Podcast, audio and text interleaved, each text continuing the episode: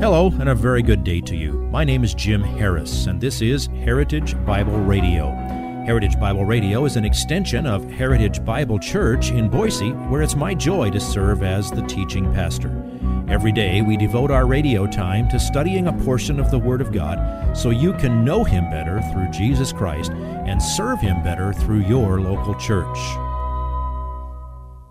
Welcome to the Sunday edition of Heritage Bible Radio, where this week we've been working our way through the seventh chapter of the book of Mark, verses 14 through 23. Well, Jesus has just humiliated the Pharisees, the hypocritical religious leaders of the day, who had again tried to discredit Jesus in front of the people, and as always, their attempt backfired.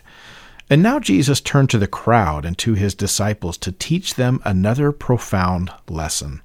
The questions on the table were these Where does evil come from? And what is it that defiles a man and makes him commit evil? Where does it come from? Well, an Old Testament verse that I have committed to memory helps me remember this crucial truth. It's Jeremiah 17:9.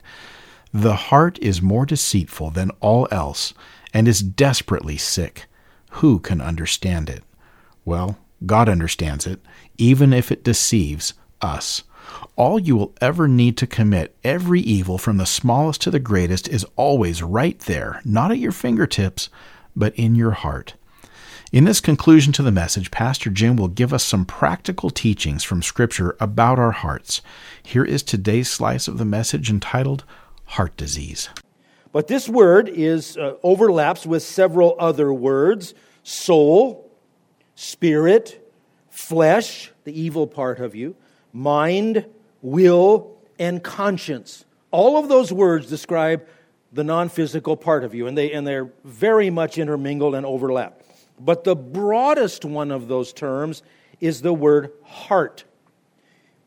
You'll find it used 955 times in both the Old Testament and the New Testament, and only rarely does it refer to a physical organ inside your chest.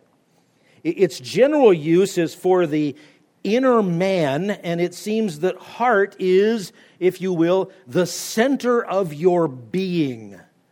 Um, in an analogy that would have made no sense even 30 years ago, think of your heart when it comes to spiritual things as the CPU. It's the central processing unit. That's that part of your computer that's, that makes everything else work. That's what your heart is. So, as it's used in the Bible, the heart is the seat of your intellectual life, it's the seat of your emotional life. We tend to emphasize that in our culture. It's part of it in Greek, not in Greek and Hebrew, not the whole thing. It's the seat of your volitional life where you make your decisions and your choices. It's the seat of your spiritual life. It's where you respond to God. And you can say that in both the Old and New Testaments, the heart is the control center of the person. From the heart flow the issues of life. So guard your heart, says Proverbs. Jesus connected the heart with sin of all kinds. And, and, and, there's the other side of the coin. Yes, there's sin in your heart, but look at the other side of this Psalm 19, 119, verses 111 and 112. David writes, I have inherited your testimonies forever, for they are the joy of my heart. So in your heart, you respond to the testimonies, the Word of God. I have inclined my heart to perform your statutes forever, even to the end. So, do you see it? What a crucial statement it is.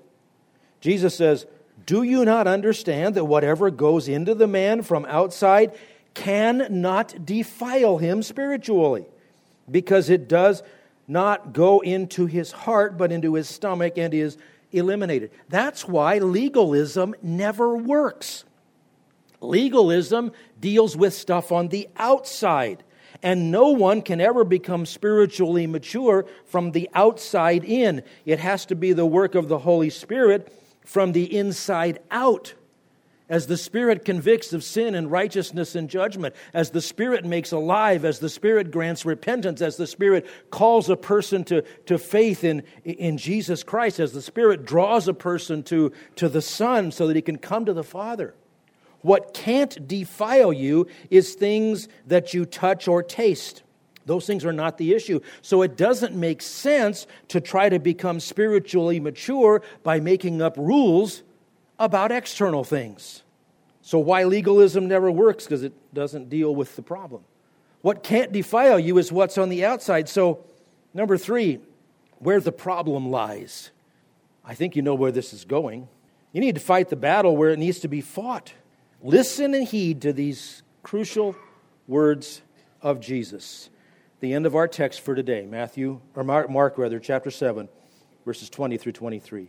And he was saying, That which proceeds out of the man, that is what defiles the man. For from within, out of the heart of men proceed evil thoughts, fornications, thefts, murders, adulteries. All these things proceed from within and defile the men. The man. Go back and compare Matthew's list with Mark's list, and they're not the same, so obviously neither one of them included all of them, but they did both include a, a grocery list of the ugliest things you can ever think of and ever do. Evil thoughts refers to any clever design to do evil. A while back, I had a breakfast meeting with someone, and when we were done and ready to leave, I had the, the check with me, and I saw that the um, line at the cash register was long, so I decided to be a good steward of my time, and I tucked the check into my pocket and stopped off in the restroom. On the way out, I was walking toward the door, and I had this thought I could walk right out the door and almost certainly not get caught. Now, where would a preacher get a wicked idea like that? Where would that come from? It came from my heart. Every despicable thing you've ever done, heard of, thought of, and not yet gotten around to, it's all in your heart. And it's all in mine, too. That's where, that's where murders come from. It's a cliche now, and you can start yourself a great big fight if you dare to post it online. Guns don't kill people, people kill people. That's true. It really is. You can't stop violence with laws, you can only stop it with revival. 50 more laws against murder won't stop murder. More laws against theft won't stop thieves. Did you know it's already illegal to steal stuff? How's it working? And in our society, we've just blatantly thrown in the towel on trying to make or enforce laws against things like fornication or adultery. Don't even talk about that. Same goes with the rest of the list deeds of coveting, wickedness, deceit, sensuality, envy, slander, pride, and foolishness. Those come from Matthew's side of it. These are the things which defile the man. Where do they come from? Your heart. So, where's the problem? Your heart. So, where do you fight the battle?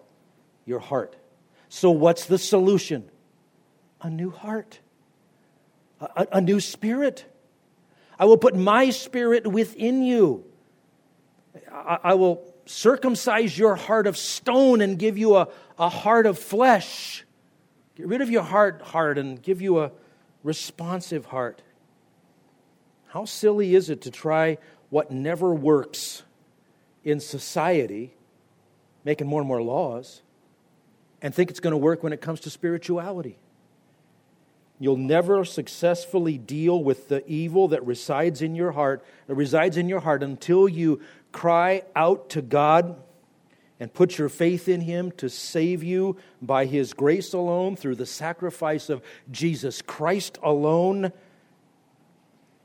That's the only true solution to your spiritual heart problem. My friend, let me put a word picture in your mind. I hope it'll help you. The next time you sin, would you realize you've just allowed a conception to take place? You've let the desire in your heart be united with the opportunity that floated your way. And so, next time you sin, would you realize you are having a heart attack? And would you treat it with the same urgency as if your physical heart was failing? It's that important. You need to come to God not by keeping a bunch of rules and regulations. That won't get you there. Come to God on the only track that actually gets you there. That is confessing your sin, repenting, and calling on Jesus Christ to save you because He's the only one who can provide the only sacrifice that pays the appropriate penalty for your sin. It is God who grants repentance and faith to those who call on Him and who turn to Him. Stop trying to be good enough. You can't.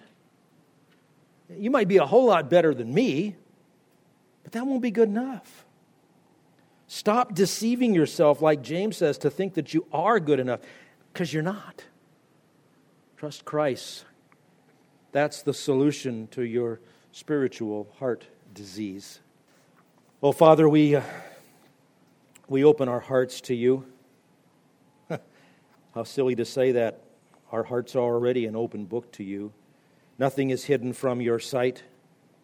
So please, our Father, as we stand in your grace, help us by your grace, through your wisdom, the instruction and the power and the authority of your word, the fellowship of your spirit that we share with each other. Sweep away those things that would keep us from serving you with a greater commitment. Have your way with us to use us for your glory. If you would like this message on compact disc, let me know and we'll send it to you. You'll receive the entire message, not just the portion on today's program. You can order by phone at 353 4036 or by writing to us at 7071 West Emerald, Boise, Idaho 83704, or on the internet at hbc boise.org. Heritage Bible Radio needs your prayers and your financial support. Once again, you can reach us online at hbc boise.org or by telephone at 353 4036 or by writing to us at 7071 West Emerald, Boise, Idaho 83704. And if you need a church home here in the Treasure Valley, I hope you'll visit us any Sunday at 7071 West Emerald. For Heritage Bible Radio, I'm Jim Harris. See you next time. Bye bye.